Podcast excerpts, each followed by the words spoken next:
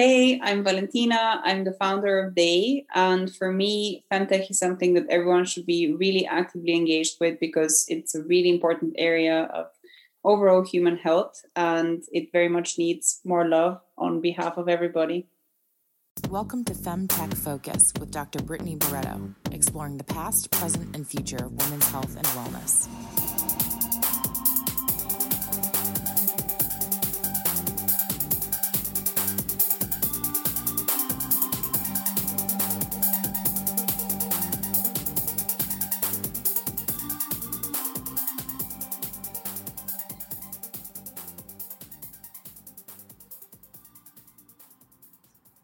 Welcome to the FemTech Focus podcast, where we have meaningful and provocative conversations with FemTech experts.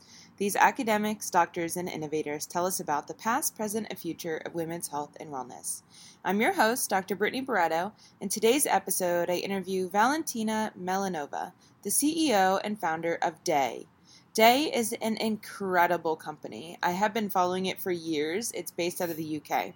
They sell C B D-infused organic tampons wrapped in sustainable packaging, including a bio-based sugarcane applicator.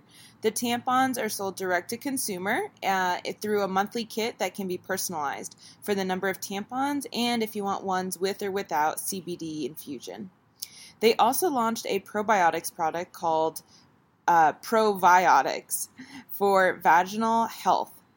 I love this company not only because of the incredible products that they've launched, but they have awesome content too. They have real talk about women's bodies, including, is your vagina smelly or is that normal? Period poop, is that a real thing? And how can periods affect your sleep? I would highly recommend subscribing to their newsletter to get this content. We also have a special offer for our listeners. If you're in Europe, then use promo code NEWBIE, N E W B I E, for five euros off your order. That's NEWBIE at your daye dot com. Daye is spelled D A Y E. If you're in the U S, then go to your daye dot com and then sign up to be on their waiting list. They are launching in the U S soon, and you'll be the first to find out. Enjoy the episode.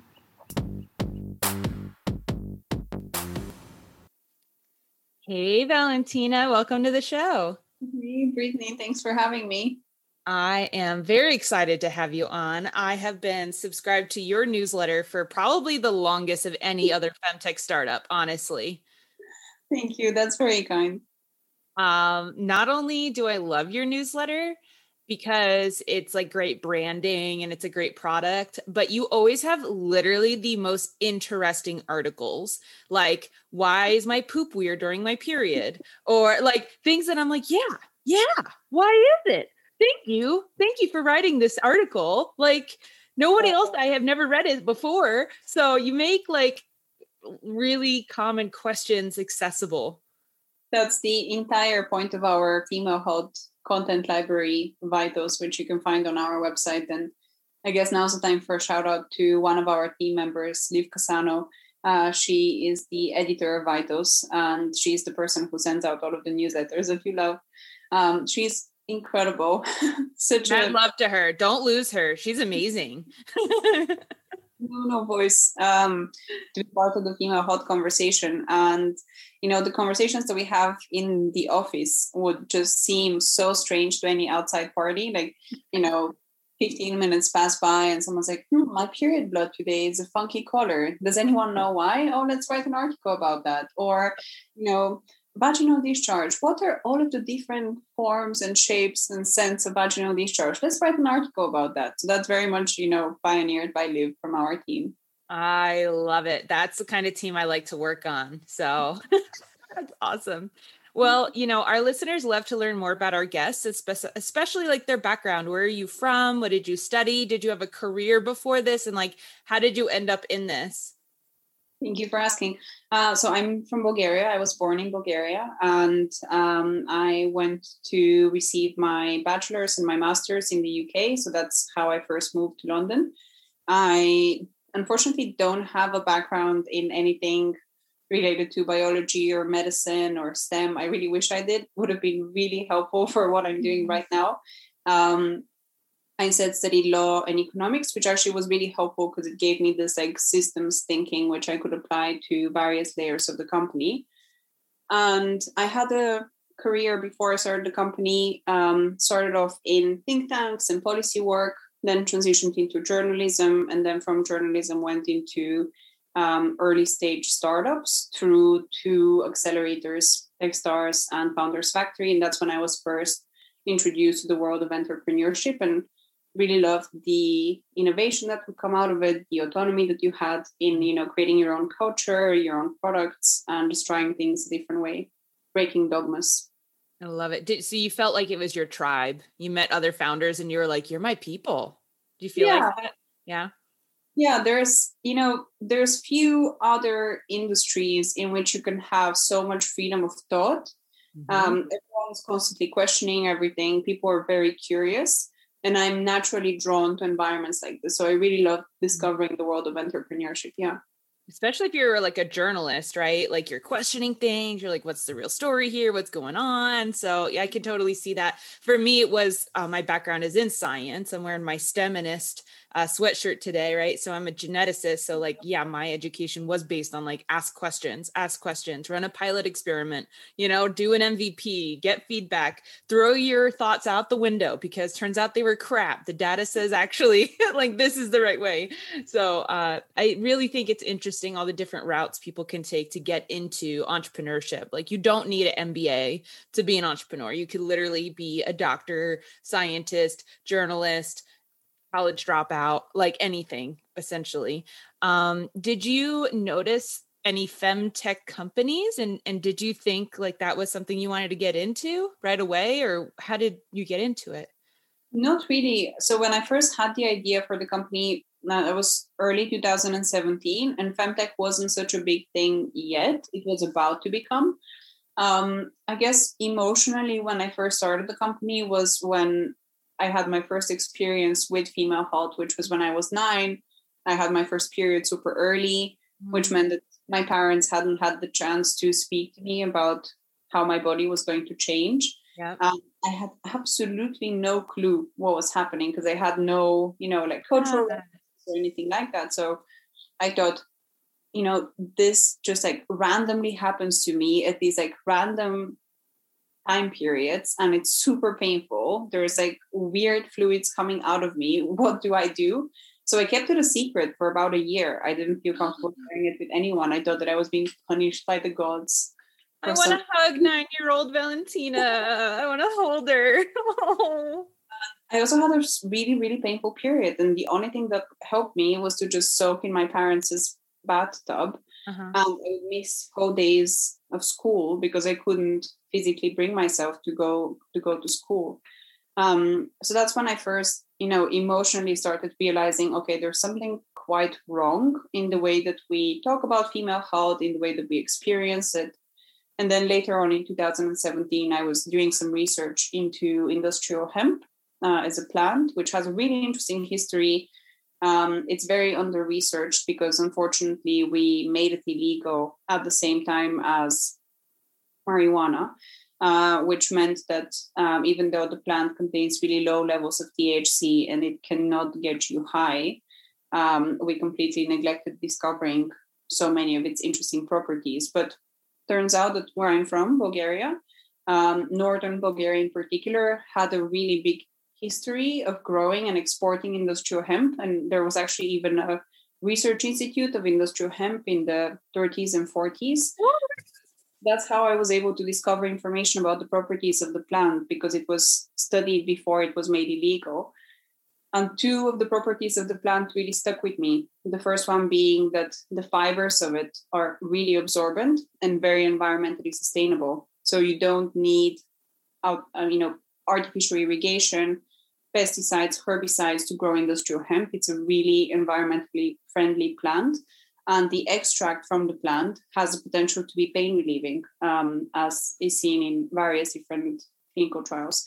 So that's Um, that's how I had the idea for our first core product, the pain-relieving tampon. And as I embarked on a journey of trying to actually manufacture it, I realized how incredibly monopolized tampon manufacturing, but also, you know, female health innovation is. Mm. Um, you have these large players which very much dominate the space, and their incentives are not always aligned with the interests of the consumer. Um, so that's when they evolved from a tampon company to a female health company that has this bigger agenda. Mm-hmm. Okay, I have a bunch of questions. That is an amazing story. Um, the first one is, you said you can extract certain compounds from the hemp that are pain relieving. Is that C B D that you're referring to? Yeah, so we use a combination. We have our own formulation, and it includes C B A, C B G, C B D, and C B N. Um, cannabinoids have a tendency of working better when they're together. There's something called the entourage effect. Um, so we don't just use pure C B D. We use all of these different cannabinoids together, but it's important to know that we don't have even a trace amount of T H C, mm-hmm. because we want to be able to offer the product to people who may have various sensitivities or objections to T H C.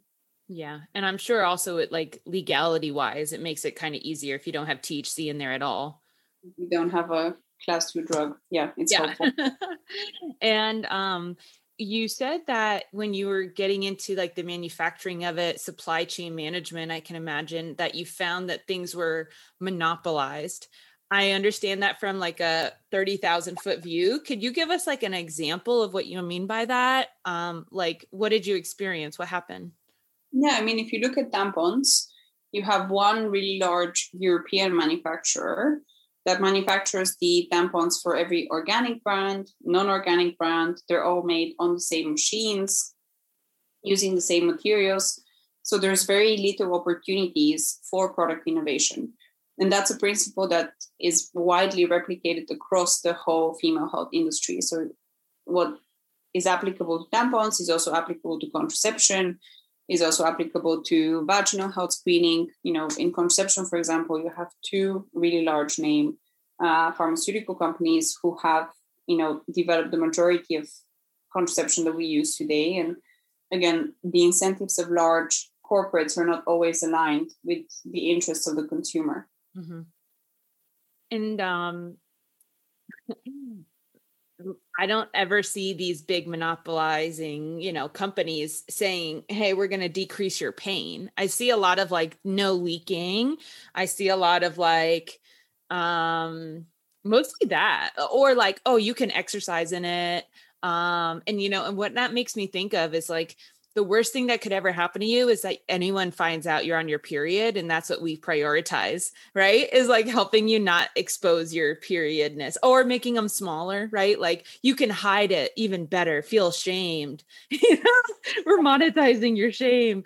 Whereas you are taking more of a, like, we're going to show up in your inbox and talk about period poop and what color your discharge is and this, right? Like, super upfront and vulnerable. And then also you're prioritizing the, the pain part, right? The, the cannabinoid, as you said, entourage cannabinoids of, you know, helping relieve the pain. Did you have to do, like, clinical trials to prove that it did do that? Can you tell me what that, you know, roadmap looked like? We did. Yeah. We had to do preclinical, clinical, and human trials um, to ensure not only that the product works, but also that it's safe and that it's safe for long-term use. So we looked at everything from whether it causes irritation to whether it has an impact on fertility, uh, on, you know, toxicity, um, uh, your vaginal microbiome as well. So does it change pH levels? Does it change your levels of lactobacilli? Um, and we, we did a really comprehensive Uh, clinical validation to ensure that the products that we're putting out there are safe and effective. Yeah. And I'm assuming, since they're on the market, it proved to be effective and, and pain reducing and safe.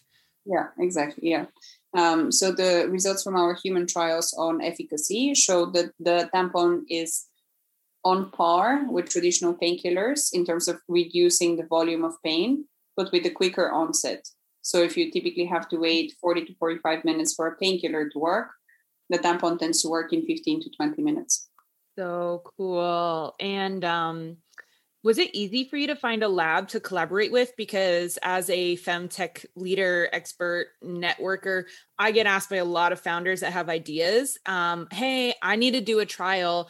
where's a lab I can go to? And I'm like, where are the vagina labs? Like, and also, do they have the bandwidth to let all these other people in who want to test all this stuff in vaginas, which I think is amazing. Um, and I would love to just start a big fat vulva institute where we have all the vaginas and the models and all the things. But in the meantime, what was your experience like? Was it hard or easy to find this partner? Yeah, it, it, it was pretty challenging, um, especially because for clinical trials, you typically have to pay upfront. You you know, you can't just pay monthly. Mm-hmm. Um, and at the time when I was first starting the company, I didn't have any outside funding. So I had to use my salary as a subsidy, as well as, you know, a number of credit cards. So I was really fortunate to find a clinical trial facility, which was open to letting me fund the trial in monthly installments on my credit card, um, which was great, you know, and like we're forever grateful for how they've supported us. Um, but yeah, it, it's it's hard to find researchers who feel comfortable with um, menstruation and who consider period pain a significant enough issue uh, so that it's worth solving. Because Um, you mentioned at the start, you know, a lot of these large tampon brands do not really offer any solutions for period pain. Well, interestingly, in the nineteen fifties, Procter and Gamble were actually looking at creating a pain-relieving tampon, but they discontinued it because they thought the market wouldn't be big enough. And then another interesting uh, kind of trivia fact is when Viagra was, you know, Viagra was intended to be a heart medication, but then they realized it has a side effect of giving people boners. Um, another side effect of Viagra is that um, it reduces period cramps. Uh, so what? The National Institute for Health in the U S was presented with, you know, two research proposals. The first one was, could Viagra support painful menstruation? The second one was, could Viagra support erectile dysfunction? And they decided to fund the erectile dysfunction trials, even though erectile dysfunction affects only nineteen percent of men, whereas period pains affect ninety percent of women. Holy crap. All right. So I'm just going to reiterate what you just dropped on us, that they saw two side and two main side effects of Viagra. One was getting an erection in men, and one was period pain reduction in women. One of them needed to get funded, and they went with the erection one, even though nineteen percent, one nine of men are affected by it, whereas ninety, ninety percent of women are affected by period pain. Yeah. Wow. You know, I don't know why I get surprised. Why do I get surprised? You know, oh, you know, you, you um, have to, even if you look at um, ibuprofen prescription guidelines, um, wait, do you have that? I think it's Advil in the U S. Uh-huh. Um, so the initial formulation was only tested on the male physiology because it was only until it was only in nineteen ninety-three that the F D A made it illegal to not include women in your clinical trials. Until then, it was the norm because scientists believed that the menstrual cycle would pollute the data um, of their study. Mm-hmm. Um, so all of the medications that went out on the market before nineteen ninety-three were actually not tested on the female physiology. And one of these medications is, you know, the common painkiller. So the dose of two hundred fifty milligrams, which is the standard dose of a painkiller, was developed based on what works for the male physiology. And for decades, we've known anecdotally that women speak of, you know, taking a whole pill pack of painkillers during their period to deal with the pain. Turns out, for us to experience the effects of the common painkiller, we need a much higher dose, eight hundred milligrams. So the National Health Service in the U K only a year ago changed its prescription guidelines to increase the dose of painkillers for, for women. Oh my gosh. We've just, I mean, so one of the things you said earlier was that when you were trying to find a, a doctor clinical trial to work with in terms of like getting your, your tampons tested, one of the issues it sounds like you ran into was having doctors that actually believed that that was a problem worth or needing solving. Can you tell me like, okay, whatever, like men with capital deciding what gets funded, corporations, monetization, like government stuff, but doctors, like physicians are supposed to be like the one people that are still advocating for uteri, right? Like, so tell me about your experience with the physicians not believing the pain was real. And, and I'll caveat that by saying that there are some phenomenal researchers who do really care about female health and are, are doing some, you know, really phenomenal work. And we love them too. Yes. Yeah. The majority of people that I met along the way in the tampon industry, in the clinical research industry, could ju- just not understand why a tampon needed to be pain relieving when there's painkillers on the market. Like, I got that question so many times.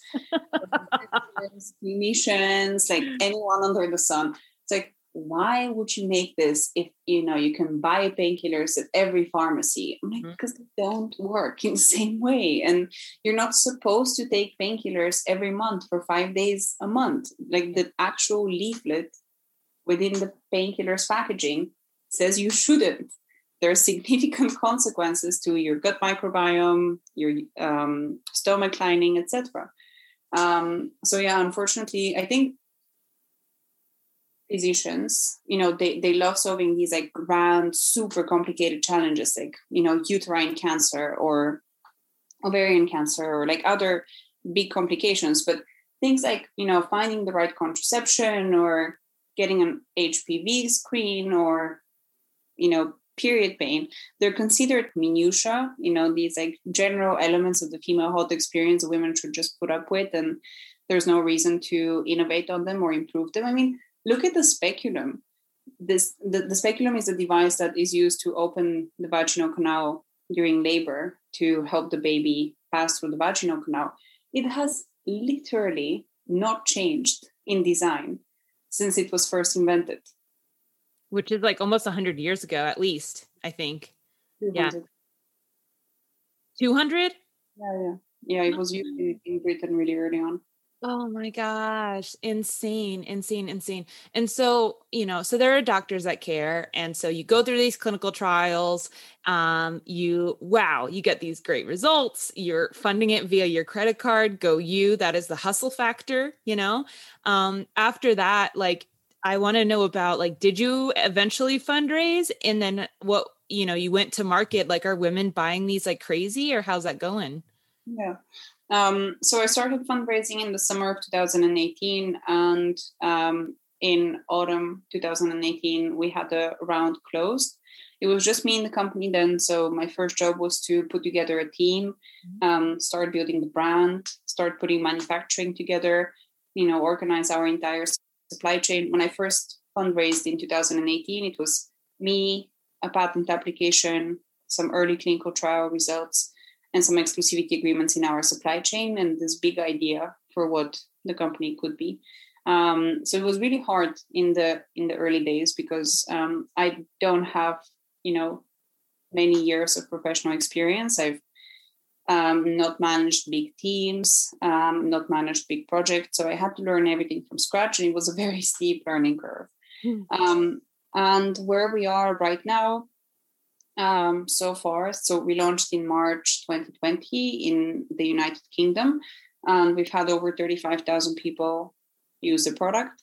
Um, we're currently available in eight European countries, China, Hong Kong, and then next year uh, we hope to be able to launch in the U S as well. We're currently building our wait list in the U S, working on our factory setup, working on our F D A approval. We've submitted all of our documentation to the F D A. Um, Yeah, that's where we are today. Oh my God, I'm so proud of you. I'm just like this little email subscriber that's like, oh my gosh, like fangirling, first of all, because like I said, I've been reading your blogs for a long time. And then like to hear about your success is just so heartwarming. Um, for the F D A in the United States, do you have to redo your clinical trial? Um, no, the, the clinical trials that we did in Europe were in F D A regulated clinical trial facilities. Um, that's Girl, it. That's awesome. That's good. Yeah. Um, we are considering doing clinical trial in the U S as well. Um, we think the F D A has a preference towards U S based clinical data. So we think that might help. Um, so we are considering that. Yeah. Woo. You are like amazing. What are some of the future, um, are, are there other product lines or are other offerings that Daye is going to offer? Yeah, I mean, the, the naked tampon that we have, uh, it's the most absorbent organic tampon on the market. Uh, it's also significantly more sustainable than other tampons. that are out there. The applicator is made of sugarcane, uh, which is renewable and bio-based. The uh, wrapper is water-soluble, so you can just flush it down the toilet after you finish changing your tampon. Um, and the design of the tampon is different as well. So we have a feature called the protective sleeve, which covers the tampon, and it ensures that there is no fiber loss from inserting and removing um, the tampon vaginally, which is an issue that many people have not heard about at all, but it's actually significantly more prevalent than toxic shock syndrome. Um, basically, every tampon sheds fiber because of a design flaw. And when you use multiple tampons during your menstrual cycle, that fiber builds up and it slowly becomes a perfect breeding ground for bacteria, um, increasing the risk of infections, which is, again, anecdotally, we know that a lot of women get B V or candida or thrush at, at the end of their menstrual cycle um, after using tampons. Um, and then another feature that we have on the naked tampon, um, we... You, again, you'd think this is the standard in tampon manufacturing. Unfortunately, it's not. You'd be surprised to hear there's no mandatory tampon manufacturing step, uh, sorry, tampon sterilization step in the manufacturing process. So, yeah, I'll just let that sink in. Yeah. They're like, yeah, just like make it, wrap it up, send it out, put it in vaginas. Like no need to sterilize it beforehand, even though we made you become a class two med device. Yeah, in well, uh, I'll, I'll get to that point as well. But in Europe, um, plasters and hand sanitizers are significantly more regulated than tampons. In the U S, you only have to show the F D A your microbiological results once, and that's it. That's what you need to get clearance for a class two medical device. That's a tampon in the U S. Wow. You don't, and obviously, like if just because you have clean microbiology once doesn't mean that your production process is set up in a way where you're continuously going to have clean manufacture, uh, clean microbiology results. Um, so we use a process called gamma ray sterilization, uh, which pierces through the packaging, it pierces through to the core of the tampon, and it sterilizes the entire final product so that when you open a day tampon, it's completely free from pathogens, bacteria, and also from staph and strep, which are the causes of toxic shock syndrome. Seriously, these are all like, are your tampons really expensive because it has all these amazing things on it? Um, they're more expensive than Tampax, but we're on par with other organic tampon brands. Well, cool. Woo. You are so... like my mind is blown. You make me, I, I talk about this a lot on the podcast that I'm on a birth control that lets me skip my period. When I interview people like you, I'm like, maybe I want my period back because I want to use this. So I'm like, wait, what am I doing? Why would I say that? But really, I'm like, I want to try it. Um, this, this is so awesome. Um, what are some of your, you know, future goals for the company? So you said, you know, obviously expansion, is there other product lines or like, what are, what else do you envision? You've come so far already. Thank you. Um, well, we, we want to become gynecology as a service. So we want to build a platform that delivers on every layer of the female health experience in a really comprehensive way. And why we believe it's important to have one place where you go for all of your female health needs is we have this fundamental belief that for female health to be done right, you have to look at everything holistically. So if you change your contraception, that will impact your vaginal microbiome, which will then impact your um, ability to conceive, et cetera, et cetera. It's like all interconnected links that are frequently neglected because, you know, you have one provider for X, another provider for Y, and you never end up being in control of your own health record. You never own your own health record. You never interact with it in the way that you could if it was all stored in one platform where different elements of your female health journey could speak to each other and educate each other in order to produce the best possible outcome. Mm-hmm. one hundred percent. Wow. Well, I hope that you can do that.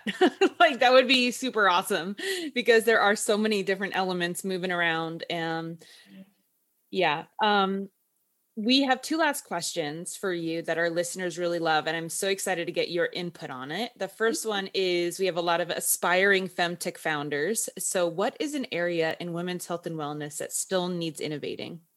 Ooh, what is not an area in female health? That needs innovating. Um, If I had to choose one thing in particular, I'd say the vaginal microbiome is a really interesting area of human health that's very underexplored. Mm-hmm. Um, there's a really interesting study that came out of Harvard Medical School. They monitored eight hundred mothers and their children, and they measured the health of their vaginal microbiome at the before the pregnancy, at the start of the pregnancy, during the pregnancy, and then after birth. And they could show a clear correlation between a mother having a healthy vaginal microbiome and her pregnancy outcomes, so her risk to uh, preterm birth. But also, even more shockingly, there's a direct correlation between having a healthy vaginal microbiome and your child's motor skills and I Q levels. Yeah. Every time I'm, every time I think of the, that study, I have this like overwhelming thought, which is we're so quick to be so self-congratulatory. You know, when something good happens in our lives, we achieve a goal, you know, we're successful, and it all could be related to your mother's vaginal microbiome health when she was pregnant, which you had no way to control, no way to measure, absolutely no understanding of. Seeing the vaginal microbiome is a really interesting area of research. That reminds me of our tagline, which is women's health is everyone's health. Yeah, I love that. You know, I'm... because it comes right from the vagina. Like, we are affecting everything. Do yeah. you know if uh, in that study it was vaginal birth or they had C-sections as well? It was vaginal birth, yeah. Vaginal birth, yeah. That's when you do the um, transfer from the vaginal microbiome into the gut microbiome of the child mm-hmm. through the nose and the mouth. It's inoculation at its finest. Yeah. Whoa, crazy. All right. So listeners, vaginal microbiome, we have definitely talked about it before on the show. Um, but here's just another case study about, like, it's not just about women feeling good, smelling good, like feeling healthy. It's also about the I Q potentially in the motor skills of your babies, like really, really influential here. Y'all, really influential. Um, our last question is, what do you think the femtech industry as a whole needs the most right now in order to be successful? Funding. Funding. Yeah. Tell me about your experience with funding. Like, were people like, we're, well, you know, you said like Advil exists. Why do they need this? Like, but what else did you kind of encounter? People were weird and uncomfortable, and there were the, you know, rare occasions when people were great and understanding, but most of the time it was, and it continues to be pretty strange. Yeah. Yeah. Because you have that- to go to a room full of like fifty, sixty year old men, and you have to talk about the vaginal canal and menstrual blood leaks, and they're just so uncomfortable. Like, you can see how they can't wait to like hide under the table or like get you out the door. So I know I have like fifteen minutes before they start and start and wow. throw me out. So I know I have to, like, fifteen minutes really grab their attention. Yeah. Yeah. Well, we at FemTech Focus are hoping to change that game and uh, show these men the data and say, get over your uncomfortableness. Uh, because, by the way, this is the, what your wife is dealing with, your daughters are dealing with, your sister is dealing with. Um, and by the way, look at the numbers. Like, if you want to do your job well and like make a lot of money for either yourself and or your investors, like, just get over it and put money down, because like the market sizes are huge. The fact that you said thirty-five thousand women, is it thirty-five thousand women or tampons have been sold? thirty-five thousand women. Women in yeah. under a year during a mother effing pandemic. Like that, that's like, that's the clubhouse of tampons, you know, like that's what that is, you know, like startups don't typically do that well, especially not this year in a pandemic. So, you know, most startups don't have a founder that's willing to pay for clinical trials on their credit card. You know, um, we are the hustlers of entrepreneurs. Um, we are the collaborators. We are the, we're the pioneers. We're, we're building what women have needed for a really long time. You know, another sad thing that I've noticed is there's now more and more female investors, but I think because of how toxic the environment in venture capital often is, they're worried that if they support a female founder or a female-focused business, they're going to be pigeonholed as like the girly investor that folk, that invests in girly things. So I've actually had experiences where female investors have like resisted meeting me even more than male investors because, you know, the industry is positioned in such a way where they don't feel comfortable being positioned and, and pigeonholed as someone that only focuses on femtech because they're a woman. You know what this reminds me of is the scientific advisors I had in my early scientific career. If they were a woman over fifty, they were usually a bitch, honestly, like nine times out of ten. And I would ask my, you know, female colleagues, like in the lab, like, why are they all the worst? Like, does science ruin us? And, you know, when we thought, kind of thought about it, it was like, no, because at that, when they were grad students, they were the only woman in the program. You know, they were the only woman who got a faculty position. They were the only woman. And so it was like fight, fight, fight, fight, fight for it. Right. And they got this huge armor and like intensity. And this is like, I'm not trying to generalize for all women in science over fifty, but that's been my experience. I feel like right now we have something stupid, like only six percent of V C decision makers are women. And so maybe they feel they they have this like intense, like, oh, I have to prove, like, there's no room for error. Like, well, hopefully, and like, I mean, I really hope I get to snap my fi- fingers, but let's say in twenty years, like it'll start changing. But um, yeah, I, I totally feel you though. I, I don't, I personally don't even want to be that like angry feminist investor. Right. And I even tell people, I'm like, hey, our podcast is not like angry. You know, we don't like say like men are the worst, like vaginas are the best, like women only. I'm like, no, no, no, men come, come, come, come, come, come, you know, like, and w- this is going to be informational and inspirational and data driven, you know, because I'm like doing the angry thing doesn't really inspire. Do you agree? Oh, one hundred percent, one hundred percent. But I can also understand where that anger is coming from. And mm-hmm. you said it so well yourself. If you've, you know, constantly being attacked and slapped across the face, you are going to develop a really strong armor. And it's really sad that this is the way that it is right now for women in venture capital. It, it is really hard. And they do probably feel like they have to prove themselves more than any other man. And like, maybe what I'd like to end on is like, let women fail, like let women fail in the same way that you let men fail.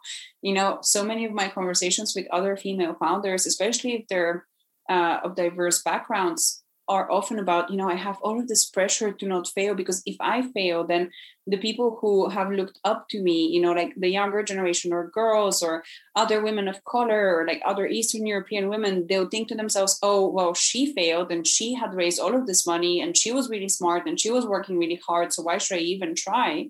And that's so much pressure to live and exist under. Like, just let women fail.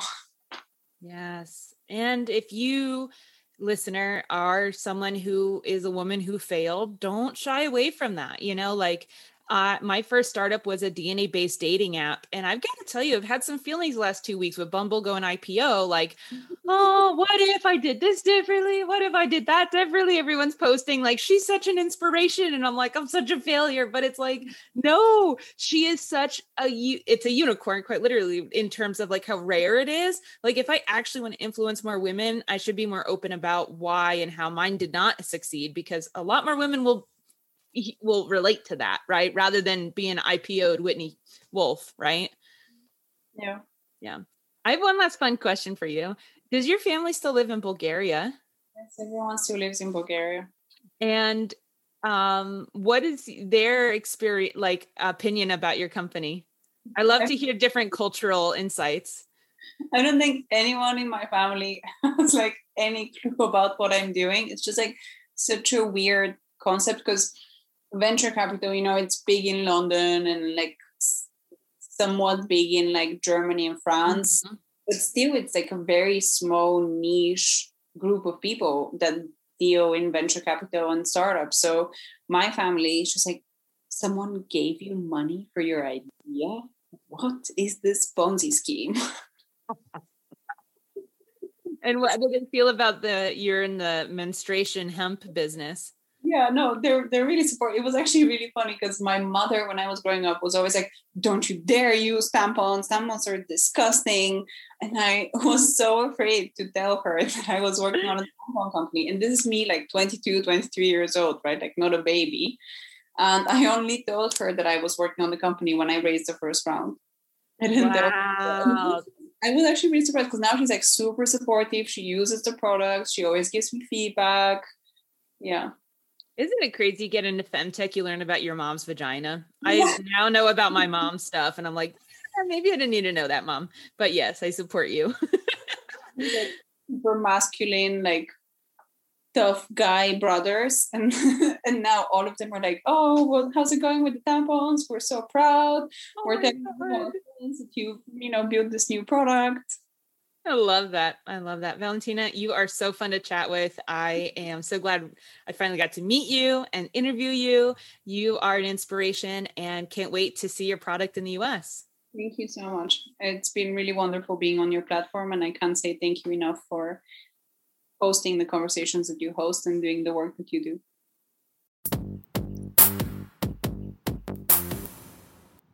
Thank you for listening to my interview with Valentina Milanova, the C E O and founder of Daye. What a shocking and fascinating discussion around gender pain gap. Again, I would highly recommend subscribing to their newsletter to see the blogs and videos they make about the history of women's health and information on women's health today. We have a special offer for our listeners. If you're in Europe, then use promo code NEWBIE for five euros off your order. That's NEWBIE, N E W B I E, at yourdaye, D A Y E, dot com. If you're in the U S, then you can go and sign up and be the first to find out when they'll be live here in the States.